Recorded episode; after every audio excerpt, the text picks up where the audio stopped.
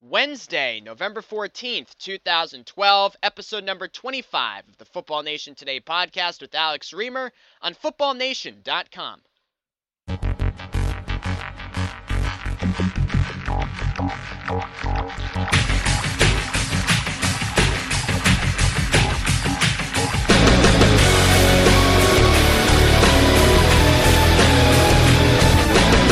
Welcome inside episode number 25 of the Football Nation Today podcast, hosted by yours truly, Alex Reimer, available exclusively each and every Wednesday for your listening pleasure on footballnation.com and for your downloading convenience in the iTunes Store.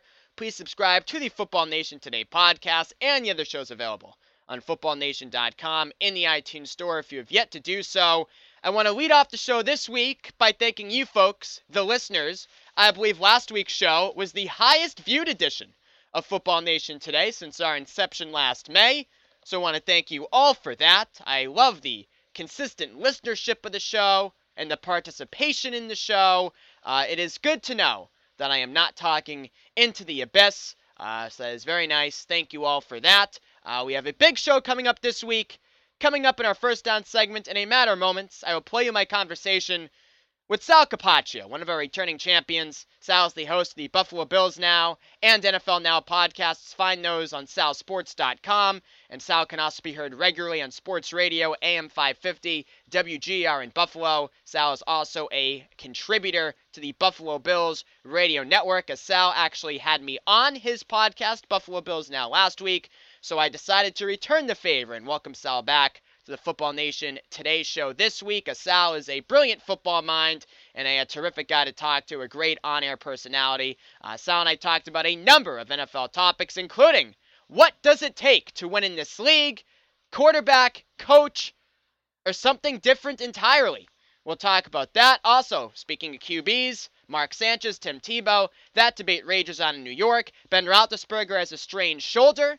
How big of an effect will that have on the AFC North race? And I also asked Sal a couple of lightning round questions, including who's more likely to make the playoffs, Saints or Cowboys, who's more likely to be fired before the season ends, Andy Reid or Norv Turner, and some other questions of that variety. Then in our second down segment, look at the biggest off field NFL story or stories of the week. This week, a couple things we're looking at. Number one, concussions in the league. Quarterbacks Alex Smith, Jay Cutler, and Michael Vick, all removed from games last week due to concussions. Uh, has the league's handling of concussions gotten better or worse over time?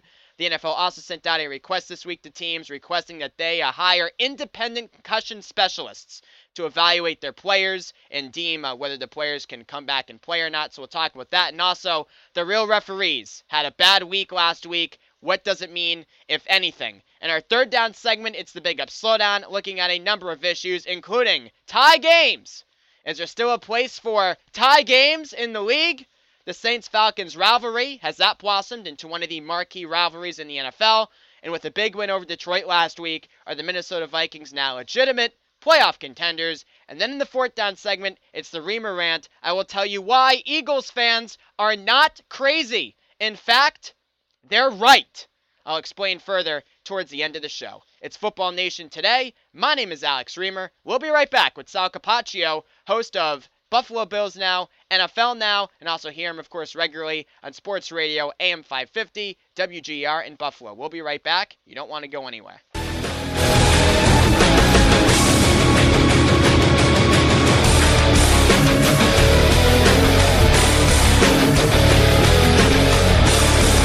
Welcome back to the Football Nation Today podcast. It's time for our first down segment, and to bring us on and help us out with that, we welcome on Sal Capaccio. Of course, you know him from Sports Radio, WGR in Buffalo, and also the Buffalo Bills Now, and NFL Now podcast. Sal, how are you? Always good to speak with you.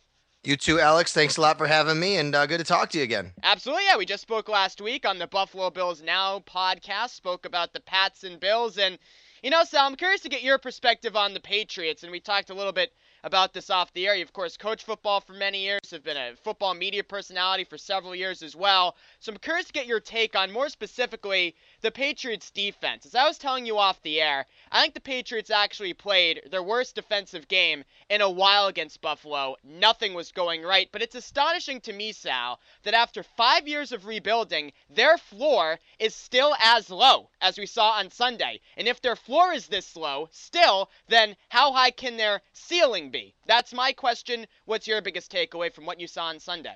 Well, first of all, I think that let's as, as much as the Bills are only three and six, they're a really good offensive team actually.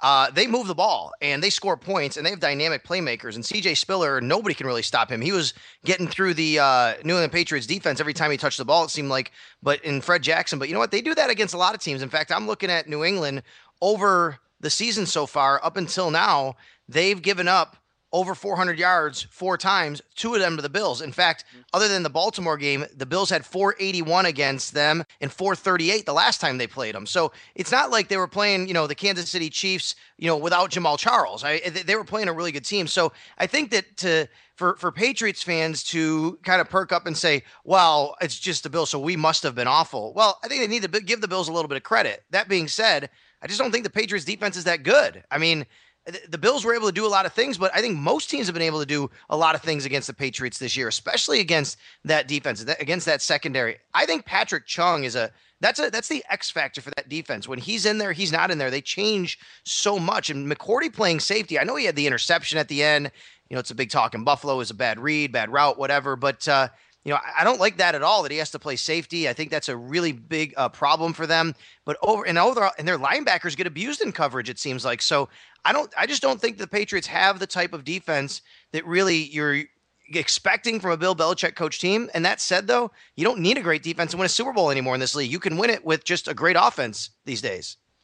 But, you know, Sal, you look at this from the Patriot perspective, it's the same old song and dance now. And this is something we've talked about a lot on my show. Uh, for the past five years, you know, it's hard for a lot of Patriots fans to look at this defense, coached by Bill Belichick, and say, man, I mean, they're still this bad. I mean, they're not even a league average defense now. They're one of the worst defenses in the league still. And it's just amazing that over the past handful of years, there really has been no tangible improvement, especially in pass defense. Well, here's the thing. You say they're one of the worst pass defenses. If you're going by yards, that of course is true because but I'll say that part of the reason of that is Alex they score quickly a lot of times and they play ahead a lot of times. Teams have to do a lot of things. They give up a lot of yards probably in the second half to teams when they're up. And I don't know if that's really as much of an indicator. They're only the 15th worst team. They're half. They're middle in points given up. And I think oh, that's a that's a big stat. And so so I think you have to put all those numbers into perspective. And I'll also say this: Chandler Jones is a really good draft pick. And Dont'a Hightower looks like he's going to be a pretty good player, but Chandler Jones is the right pick. And I, you know, I followed him at Syracuse, and I even had questions when he came out of the draft, if he was coming out at the right time, I I question whether or not he was ready for the NFL because he really didn't play a full season his junior year before he left. But you know, this guy has his has his bloodlines. Arthur Jones, who plays for the Ravens, is his brother, and his other brother. I'm not sure if you know this. His other brother is Johnny Bones Jones, right, who's the course. UFC champion. Yeah, Man's so an animal. I, Absolutely. So I think that's a really good pick right there. I think that they're at least trying to make the right decisions and shore up the front seven. I can't believe I'm defending the Patriots here because I don't think they're that good on defense, but at least I think they've at least made a couple of picks this year that hmm. have been better than what they've done over the last few years. Talking, I'm talking with Sal Capaccio, WGR in Buffalo, also hosts the Buffalo Bills Now, the NFL Now podcast. You know, Sal, I've heard you say before on your shows that you say you think the difference between mediocre teams and good teams in the league are elite quarterbacks and head coaches. Correct? Do you think that's what? Absolutely. Okay. If, I think that if you take every team in the league and you go from and you I apologize about that. If you could, if you take every team in the league and you go from 52 men to 52 men around the league, everybody's equal, Alex. I think everybody's pretty much eight and eight. Uh, there's not much of a difference between everybody's 52 man roster in this day and age of free agency and salary caps. Yeah, you may have like the Bills have a great running back crew, but another team has a great linebacking crew. You know what I mean? So it just balances out. The difference in this league is that one position, quarterback, and that other position, the sideline guy, the head coach. I think those are the two differences. And if you have an elite one, you can get to like 10 wins because of him. If you have an elite two, you might be talking 11 or 12 or even 13 wins. I bring that up though, Sal, because I want to add the dimension of not beating yourself. I think that also separates the mediocre teams and the good teams in this league. I look at the teams that lose every week, Buffalo last week included, and they beat themselves. I'll go back to the Bills example since we both watched that game from beginning to end. Fred Jackson fumbling on the goal line. Uh, the Patriots consistently had short fields. They had this, the, you know, they had the strip sack, and they got the ball on the Bills' goal line in the first half. Then on the uh, last touchdown pass to Woodhead, they had a short field. Of course, the Fitzpatrick interception uh, that he threw to McCourty to end the game. It seems like every week, Sal, the mediocre teams are the teams that beat themselves with penalties, fumbles on the goal line, etc. And the Patriots never seem to do that. And that's why even with this defense, they've routinely won between you know 11 or more games every season. I just like to add that to uh, your elite quarterback and coach theory. Yeah, I mean, it, it's it, in this league. Look at over the last several Super Bowls. That this is the thing. I I think there's such a change in this league over the last few years. This really last 10 years, we've seen a huge change in this league. And I think a lot of people are failing to recognize because we're so used to, Alex, even I know you're young, but even when you were younger, not too long ago, it was defense and running game that won games and won Super Bowls in this league. Yeah. And it's not anymore. It's just not. The bottom line is the teams that win Super Bowls, Eli Manning, Peyton Manning, Drew Brees, Aaron Rodgers, Ben Roethlisberger, Tom Brady, Every one of them has the elite quarterback. Like you have to have that to win in this league. You you don't have to have an elite running game. The Giants were 32nd, last in the league running the football last year. But all of those teams have a, a great quarterback, and pretty much all of them, you could say now, have a great coach. I mean, if you want to put Tom Coughlin up there, whatever, he's won two Super Bowls now, but you get my point. If you have that great quarterback, you're going to have a chance to win a Super Bowl. You don't have to have those other things. Keeping in the AFC East, Sal, you mentioned good quarterbacks. The Jets most certainly do not have a good quarterback. Um, no. I keep hearing if the Jets go to Tim Tebow, they can never go back to Mark Sanchez, which is why this is, you know, which is why Rex Ryan is resisting this change. But my question is, Sal, why? I mean, Sanchez would still be under contract even if he backs up Tebow for the rest of the season. Why is that the conventional wisdom? That if they go to Tebow for a week, they can never go back to Mark Sanchez? That's just stupid. I mean, he's a backup quarterback like any other backup quarterback. Right. He need if they if they want to go to him, they should go to him. The You've problem heard is this, right? I mean, not, people say this all the time. Yeah, I, I've heard it. I don't agree with it. I'll say this. Number one, everyone said, myself included, I thought it was a disaster in waiting, and I was wrong about that early in the year. Now I'm right about it, just like so many other people are. Right. It was a disaster. Bringing him in and just the thought process of how they want to use him. And I, I really believe, as a former coach, I will tell you that I think that they tried to fit him in so much that they took away from everything else that they could possibly do. That preparing and getting ready and maybe playing to Mark Sanchez's strength more. You, if you prepare, that's why you know that's why teams show different things like fake punts and fake field goals. So other teams have to take time from practice to prepare for them. Well, I think it's the same thing. You're hurting yourself if you're preparing with Tim Tebow to do so many other things. Why then you're not practicing your regular offense, and Mark Sanchez isn't getting the reps he needs to do the things that he's normally supposed to do in practice. So I think that first of all, that's number one. Number two, it's a huge circus. We know that, and he was put in the worst possible environment with that group of people who already make it a circus upon themselves. And number three, I don't think he should even be the guy they turn to. I think Greg McElroy should be the hmm. guy that they turn to. If you can, you can still use Tim Tebow the way you're using him now as a you know tight end or whatever. You bring him in in certain plays. Let Greg McElroy have a shot. At least this kid can be a drop back passer like you've kind of already tailored your offense around. Tim Tebow either has to be somewhere. A he, he has to be a full time starter, or he just should not be on a team. That's, that's the way it's got to be. Right, with Sal Capaccio. You can listen to him WGR Sports Radio up in Buffalo. Uh, still on the quarterback, Sal. Ben Roethlisberger separated his shoulder last night against Kansas City. His status going forward remains questionable. Uh, the Steelers play Baltimore on Sunday night. How big of an impact will this injury have on Pittsburgh playoff aspirations? And is this a chance now for the Ravens, even with the injuries on their defense, to run away with the AFC North?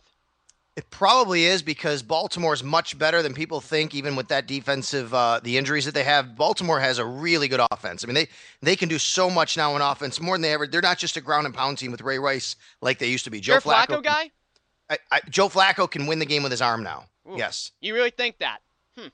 Yeah, well, show, what they they've been able to do that. I mean, they scored over 50 points last week, right? They did it against Oakland, but yes, they did. I mean, I mean, I, am not saying that Joe Flacco's an elite guy like Peyton or Eli or Drew Brees or those guys, but they can do so much more now with Flacco being able to really uh, what he's been able to do over the last couple of years. But that said, I never count out a Pittsburgh Steelers team coached by Mike Tomlin. It seems like th- it is really the next guy up theory with them, and they really hold true to that.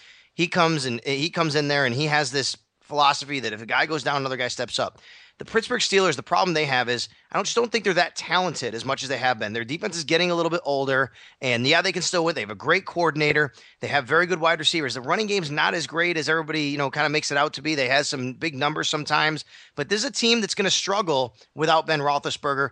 I think they can still win because they'll play Pittsburgh Steeler football and they have a very good coach. But with two games coming up against Baltimore in the next three weeks and then at Dallas a couple weeks later, you still got Cincy on the schedule. I, I don't know. This is, this is going to be tough for them. They, I'm not counting them in of the playoffs so far. I mean, I know they're six and three right now. They have a, a very nice little spot where they are, but don't be surprised if three weeks from now they're right in the mix with a whole bunch of other teams sitting there. The Texans won ugly Sunday night in Chicago, Sal. How important was it for them to show uh, that they could do that? Well, I, I, just think it was important for them to win against an NFC team and show they can go on the road and do that. I don't know if it mattered how they won the game, what conditions they won the game. You know, the NFC has been abusing the AFC this year. It really has. The, if you look at the numbers this year, and I think I did it last week, it was like 23 and 13 or something, the NFC over the AFC this year, which is a really wide margin. And I think it was important for any team in the AFC to be able to beat an elite NFC team, which really the Bears are this year, mm-hmm. but especially for that team to show, to give them confidence. It didn't matter how they did it. The Bears have been playing great defense all year. They've been playing great special teams. And really, I thought the advantage in that game would come down to the Bears' special teams over Houston's because Houston's special teams just aren't that good. But Houston played a complete game. I know it was a, uh, a, t- a tough situation with the weather, and then a Jay Cutler went out. But for them to be as physical as they were with that team, I know you use the word ugly. I'll just say they they played more physical than I thought that they were. They're usually a team that's a little bit more finesse. They run on the edges. They don't pound you through the middle. That was a big win for them, and they showed me a little something because I really didn't know if they could play that style of football. Because you know, in in I don't think they'll have to go on the road, Alex. But if they had to go on the road in the playoffs, that's the kind of football they may have to play. Yeah, and they seem to have the horses on defense to do it between Connor Barwin, J.J. Yeah. Watt, etc. Um, rapid fire here, here, Sal. Final few questions uh, with the interview. Of course, we're talking with Sal Capaccio, WGR Sports Radio in Buffalo. Follow him on Twitter at Sal Sports. Uh, more likely to reach the playoffs, Sal, the Cowboys or Saints? Well, I'm going to say neither. I don't like either chances, but boy, I haven't looked at their schedules. I'm going to say the Saints because I'm going to go back to it's about Drew Brees. They have a great quarterback in Drew Brees. I'm looking at their schedule now. Boy, it's tough though. At Oakland, at Atlanta, at the Giants, at Dallas. Hmm, interesting. All right, what's Dallas' schedule? Just give me a second. Let me see Dallas' no schedule. Well, they got Cleveland this week at home where they and Washington, Philly. Right. Ooh, so I guess Dallas probably has a better shot because of their schedule. But I like Drew Brees a lot more than I like Tony Romo, and I I just don't think either team is talented enough though, to be honest. Uh, more likely to be fired before the season is over, Andy Reid or Norv Turner? Before the season's over, Norv Turner. I, I, I don't think that they would do that to Andy Reid in Philadelphia. He's been there too long. They have too much respect for him. They will let him ride out the season. The Chargers, on the other hand, they, they've already given Norv chance after chance after chance. So I think they would be probably the quicker team to pull the trigger and try to move on with things than they would be in Philly. Uh, last on the Chargers, Sal. Something I've said a lot about the Chargers recently is, you know, I feel like when a lot of people talk about the Chargers, they, I mean, they still think the Chargers roster is, you know, circa 2006 with Shawne Merriman and, you know, uh, Quentin Jammer is younger and Philip Rivers is younger and Michael Turner, Darren Sproles, Vincent Jackson. But, you know, I think you look at that Chargers roster, they're better than what they are, but it's not an elite roster anymore either. I think some people forget that, especially here on the East Coast. Yeah, it is. I mean, you even look, they, they've shuffled in wide receivers a couple of times. Robert Meacham was a big signing in the offseason 13 catches, 197 yards. He's, I mean, he's played the whole season, so I don't see what the issue is there. Well, except for one game. But, uh, you know, they have guys that, uh, yeah, like you said, Antonio Gates, he's still really talented, but he's also, he's getting older. He deals with injuries every once in a while. The Ryan Mathews situation really hurts them. Their running game situation hurts them a lot. They don't have a running back that can really stay healthy and stay on the field, and that's kind of hurt them. I mean, Eddie Royal, what happened to him? I mean, here's yeah. a guy that, you know, you expect big things in that offense out of him. I agree with you. It's not that same roster, but Philip Rivers isn't the same guy for some reason either, and that's a, a very head that's a big head scratcher. His he's basically fallen off a cliff over the last hmm. couple of years. Continuing the rapid fire here, more likely to miss the playoffs, the Giants or Packers, and these teams play each other in two weeks after the Giants bye. I will say the Packers because the Giants have a very nice cushion in the NFC East, and they should continue with that cushion, especially now that Vick is probably out. I don't like the Cowboys, like I said. The Redskins aren't catching them. So in order for the back the Packers to make it, they're going to have to probably get the wild card. I mean, I understand the Bears have an injury to Cutler, and anything can happen there. They could catch the Bears, but simply because the Giants look like they're going to win the NFC East, the Packers have to fight for one of those two spots, and there's still a few teams they have to fight with. And remember, Seattle beat them head to head. If it comes down to that, wouldn't it be something if it came down to that replacement game oh. officials call? I mean, that would be that could be a scenario here, Alex, which is amazing. We would call that karma, Sal, with the way the NFL owners treated the officials if it came down to that. Um, what's up with the Giants though? Why does this always happen to them? The November lull. I think they get bored, and not bored in a sense of I don't want to play football. I think that they know they're good. They have a three-game lead in the NFC East. I think the sense of urgency is lost. Look what happens when they have a sense of urgency. They they they play great. They did when they won their Super Bowl the first time around when they beat the Patriots, and then again last year when they beat the Patriots. They got on a huge roll because they had a sense of urgency in both years. Remember the first time I think they had to win all their games on the road in the playoffs, yep. and then last year they were seven and seven after 14 games. So I think it's really just a sense of urgency and they have a good team. They have an elite quarterback in my estimation. I do think Eli is an elite quarterback in this league. They'll turn it around. They'll be fine. They got Green Bay. They got to go to Washington. They have the Saints. They have some games on their schedule, that, but they're coming off the bye week. So I think starting next week after Thanksgiving, basically, you'll see this team turn around and start to turn it up. All right, last question, Sal. MVP. A lot of people love talking about this. Peyton Manning, is he undoubtedly the league's MVP, or is Adrian Peterson giving him a big run for his money? I'll throw another guy in there, J.J. Watt. Yeah. I mean, I, I think that you got to give him serious consideration. Um, I wouldn't go with Peyton Manning as the league MVP right now. He's had a really good year, but you know, look at if you look at what Adrian Peterson's been able to do for the Vikings and keep them in it, because that was a team that I chose to be battling for the number one pick. That's how bad I thought Me they too, would. Be. Yeah. That guy is single-handedly keeping them where they are. Now, you could probably argue the same thing for Peyton Manning. I get it. He's going to be the comeback player of the year. I mean, well, maybe Adrian Peterson is, right? Who knows who could get that? But I think JJ Watt deserves a little more love. I, I would I would totally not have any problem if he won the MVP. Sal Capaccio, of course, hear him regularly on Sports Radio AM 550 WGR in Buffalo. Follow him on Twitter at Sal Sports. That's all one word at Sal Sports. Also listen to him podcasts, Buffalo Bills Now, NFL Now. Sal, what's coming up on the media docket for you? I know you're always a busy man. Well, you know, we got a Thursday night game here in Buffalo this week. Short turnaround. Right, yeah. So uh, we got the Dolphins here at the Ralph. I'll be in the in the booth on the Bills radio network with John Murphy and Mark Kelso. They'll have the play-by-play action. I'll be along at halftime of that game with score stats and highlights, stuff like that.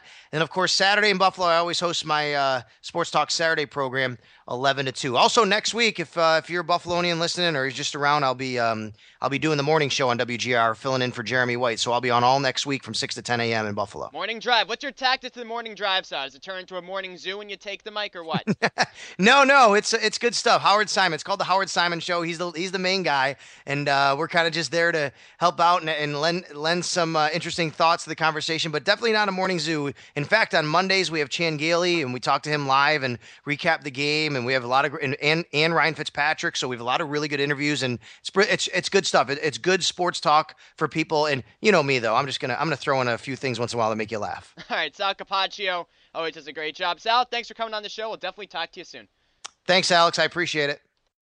Again, hopefully you enjoyed the conversation with Sal Capaccio of Sports Radio AM 550 WGR in Buffalo. As Sal is a terrific on-air personality, someone who I've known in this business for many years. And, and as always, we thank Sal for coming on the show and taking the time to talk with us. Uh, in the second down segment, of course, we look at the biggest off-field story or stories of the past week in the NFL. And this week, a couple things I want to hit on. Number one, quarterbacks Alex Smith, Jay Cutler, and Michael Vick were all removed from games last week due to concussions. Um, the league sent out a memo this week requesting teams to hire independent concussion specialists. Uh, of course, teams usually have team affiliated doctors evaluating players who have concussions, and the team affiliated doctors make the decision as to whether the players can return to the field or not. The NFL wants independent concussion specialists to do that. Uh, I say this should have happened a long time ago. I am totally in support uh, with the league here. I think teams should have independent concussion specialists because obviously, with team affiliated concussion specialists, uh, a conflict of interest undoubtedly comes into play. Um, now, how are these concussions handled? Well, Alex Smith played an additional 12 plays, 12 snaps, I should say, after he suffered his concussion this Sunday. Uh, Mike Vick was removed, but was removed after the second major hit he took, and Jay Cutler was left in to play an additional seven snaps after getting hit by Houston linebacker Tim Dobbins, and Cutler wasn't removed from the game until after he was diagnosed with a concussion at halftime. Uh, so obviously, things are far from perfect, or the league would not have sent out that memo this week requesting teams uh, hire independent concussion specialists, which again is something that I think should have happened a long time ago. Uh, so things are far from perfect in the league. Far from perfect, and for obvious reasons. You look at the Eagles, for example, their season and playoff aspirations were riding on that game against Dallas, and of course, Andy Reid is going to feel more comfortable with his number one quarterback, Mike Vick, uh, into play instead of Nick Foles. Now, that may be debatable, but whatever the case, um, Vick is the starter, and Reid wanted his starter Mike Vick to play as long as he could in a must-win game. Uh, ditto for Alex Smith and the Niners. Ditto for Lovie Smith and the Bears and Jay Cutler. Every week in the NFL, every game is a must-win game, especially with a team like the Eagles. Uh, so it makes sense as to why teams would want their star quarterbacks to stay in even after possibly suffering concussions earlier in the game. But of course, it can backfire on you because Vick, for example, took the second hit and now they say he has a very severe concussion. So no word as to how long Vick will be out. Uh, so, you know, it's far from perfect. It's far from perfect in the league, but I do think concussion awareness is improving around the game. You know, because you did see Cutler stay out after he was ruled out at halftime. There was none of this, you know, uh, rolling in on a, you know, there was none of this, uh, you know, Willis Reed stuff coming in, uh, you know, uh, on the wheelchair late in the game to save the day for the team. No, I mean, once the player is ruled out with a concussion today, the player is out. So I think that is a step forward. Certainly is a step forward, but as we saw this week, the league still has a bit of a ways to go in terms of totally improving their concussion awareness. But there's only there's nowhere to go for but up in the league. Uh, this certainly has gone up, at least in some respects, in regards to their handling of concussions. Uh, the other story I want to address here in the second down segment is NFL officials. They had a bad week last week. Uh, Michael Silver on Yahoo Sports wrote a terrific column about this a couple of days ago. Uh, Trindon Holliday returned to punt for a touchdown on Sunday. He went 76 yards, except he released the football before crossing the goal line. And uh, more salt was added to the wound here because say, uh, Panthers special teams coach Brian Murphy was actually fired after the game on Sunday. And if Holliday and if the officials, of course, got that call right, uh, maybe Murphy would still have a job. Uh, the officials in Rams 49ers had a bad week as they allowed a minute and 12 seconds of game clock to tick off before uh, anybody noticed in the second quarter. Uh, there was also a fumble in overtime. The Rams fumbled at their own 36 yard line with 56 seconds remaining in OT. Uh, the 49ers ripped the ball free. St. Louis wound up recovering. However, the ball was spotted back at the St. Louis 33 yard line, so the ball was spotted incorrectly, and over 25 seconds were taken off the clock to figure out the spot of the ball. And a play like that may have contributed to the tie result we got from St. Louis San Francisco last Sunday. I watched the Bills Patriots game this week. I thought the officials were very flag happy. Uh, they called a horrific pass interference on Bills cornerback Stephon Gilmore. He was covering Brandon Lloyd. Lloyd was going on a fly route. The ball was way over Lloyd's head, uh, you know, uh, uh, out of the field of play, and yet the officials still threw the flag, called the pass interference on Gilmore. Patriots got the ball on the one yard line. So the officials had a bad week. You know, no doubt about that. And with replay, it is inexcusable to get some of those calls wrong, especially the Holliday touchdown. I mean, how do you get that wrong? Every scoring play can be reviewed nowadays. I mean, how do you get that call wrong? That is beyond me. Uh, pass interference is a judgment call, but, you know, I have a problem with the pass interference rule anyway. I think because it's a judgment call, uh, it can have way too much of an impact on a game. I understand you don't necessarily want to implement, you know, only a 10, 15 yard penalty because then on a deep pass, of course, the opposing cornerback's going to go for the pass interference every time, rather get the 10, 15 yard penalty to give up a 70 yard touchdown. So, you know, there has to be, you know, there, there's a lot of gray area there, obviously, but it still makes me uncomfortable to have such a judgment call play such a big role in so many games across the league, and you saw it happen again last week in the Patriots Bills game. But I do want to say this. Yes, the real referees had a bad week last week, especially the Trindon Holliday call with replay. It is inexcusable to still get that one wrong. But please, please, do not equate the performances we saw on Sunday to anything those replacement referees did when they refed games through the first three weeks. Please do not equate the two, okay? These two things are not equal. The games weren't operating smoothly through the first three weeks of the season. The games were taking close to four hours to play. Please. These real referees are not perfect, in some cases, far from it. We saw it over the past week. But again, the real referees and replacement referees could not be more different. The replacement referees, if you remember, couldn't even properly run a game. Every call was the most controversial call on earth. You had players getting into fights, coaches berating and harassing the officials. You know, trying to find out where to spot the ball after a first down was like rocket science. I mean, come on. Let's not make a false equivalency here. The real referees had a bad week. But it would have been the best week the replacement referees ever had. Please.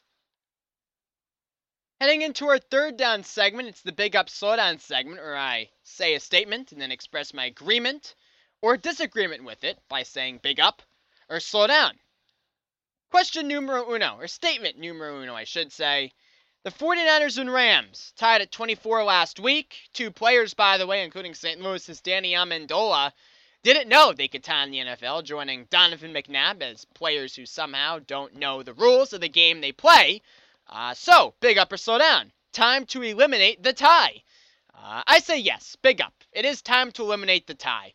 Uh, they can go to a, the college system of starting on, you know, the 25 or 30 yard line of the opposing team. And I know that's not real football, but neither is tying.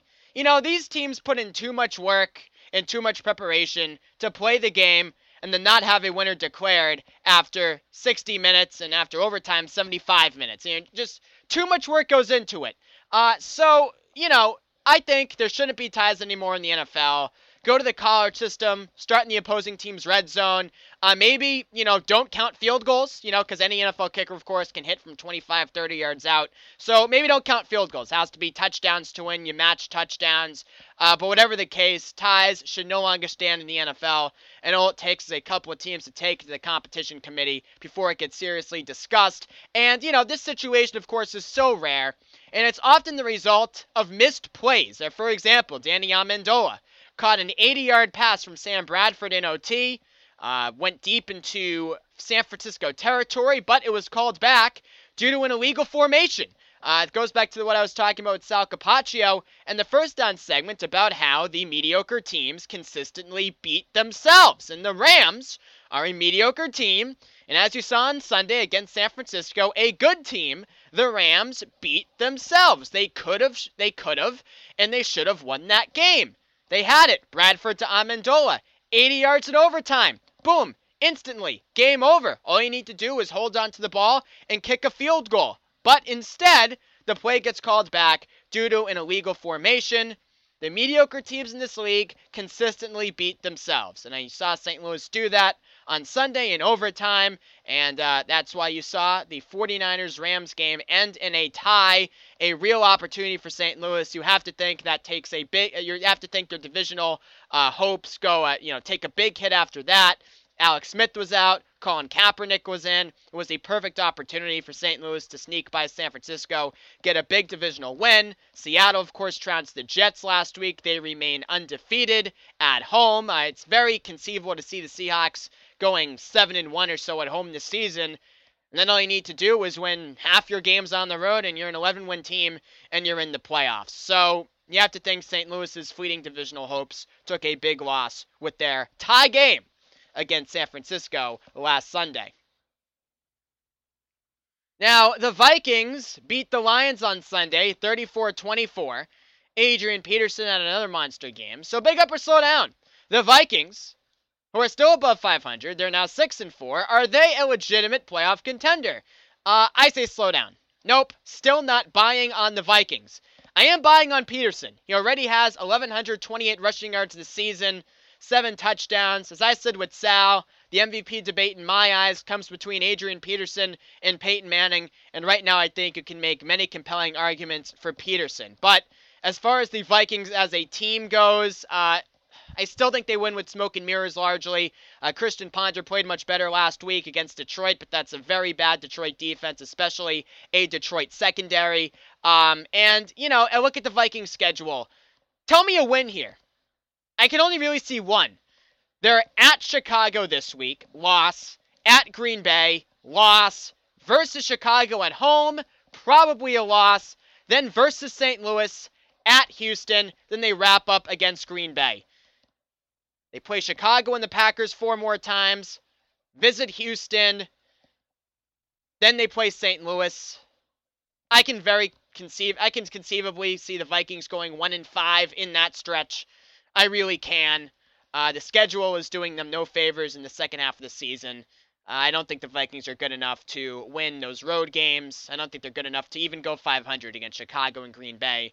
So I not only have them missing the playoffs this year, but I actually have the Vikings finishing below 500 when all is said and done. Uh, final big up and slow down after a tight game on Sunday, and the Saints eked out a four point victory.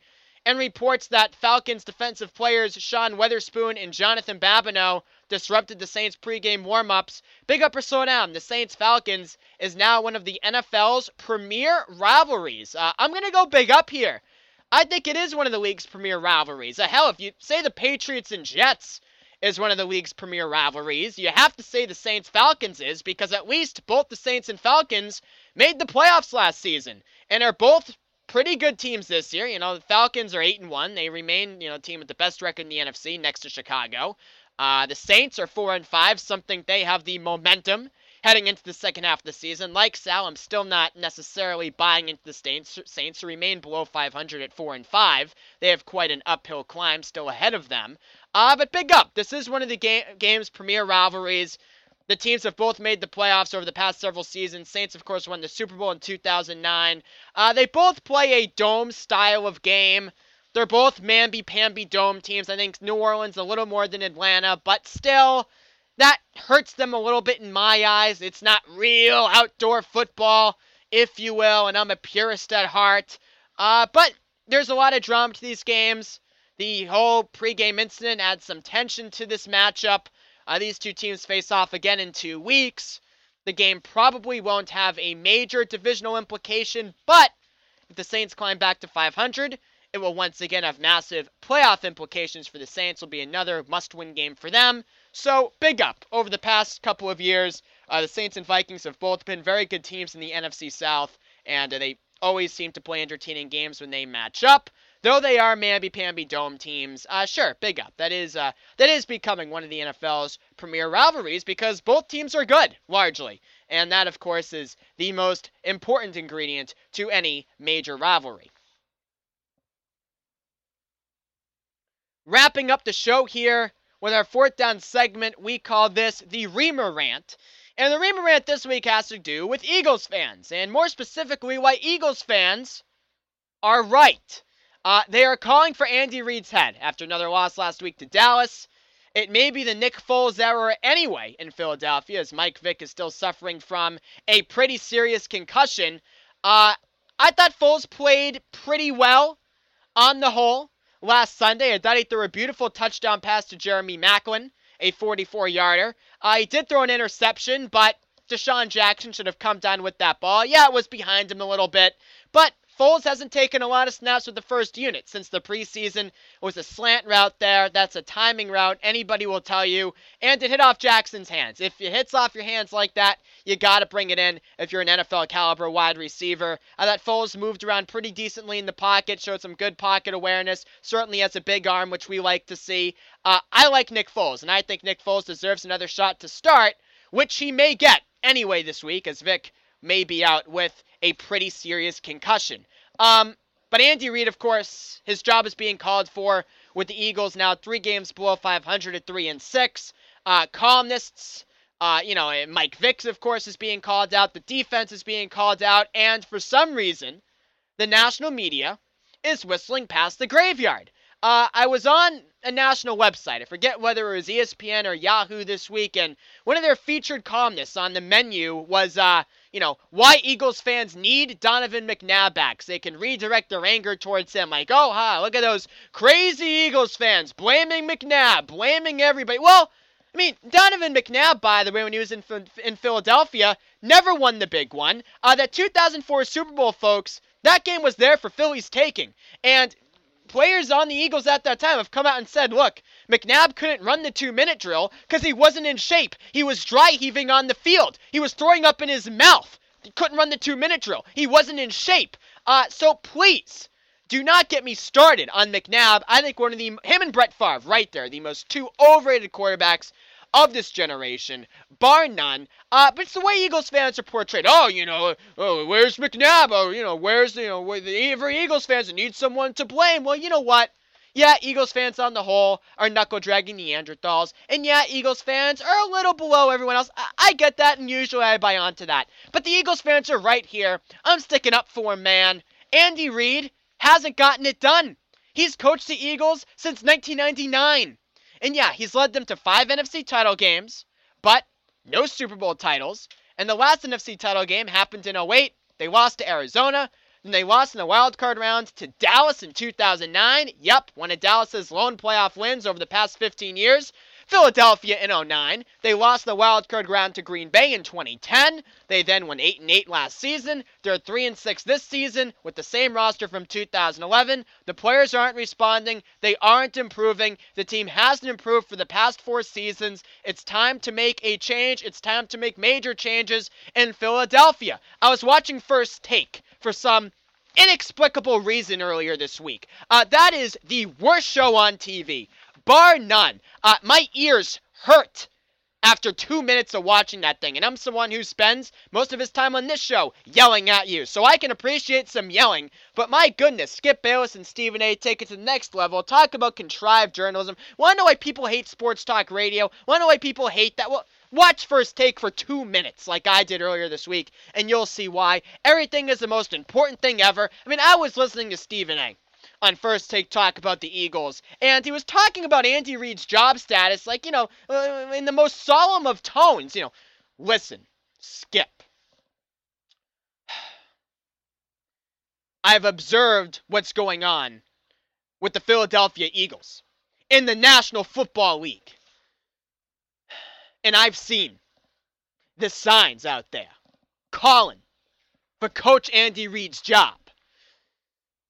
And it's tough to watch, Skip. It's really tough to watch. And I think the Eagles have to ask themselves some questions.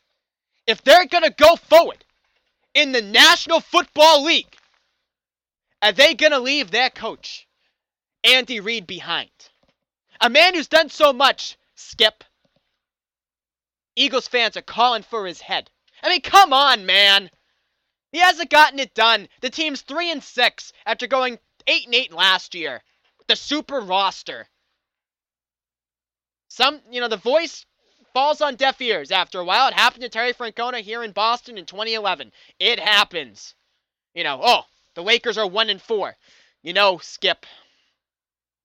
I think Kobe Bryant needs to ask himself some questions about his tenacity, about his will the Los Angeles Lakers and the National Basketball Association need to take a step back and reevaluate themselves, Skip. After this 1 and 2 start. I mean, come on. Give me a break. And I'm someone who wants to go into sports talk radio. I want to stir the pot. And even I say, Stephen A. and Skip Bayless take it way too far, man. Way too far. Andy Reid deserves to lose his job. Mike Vick deserves to lose his quarterback job. The Eagles roster should be blown up. There's nothing dramatic or solemn about it. It's just a fact at this point.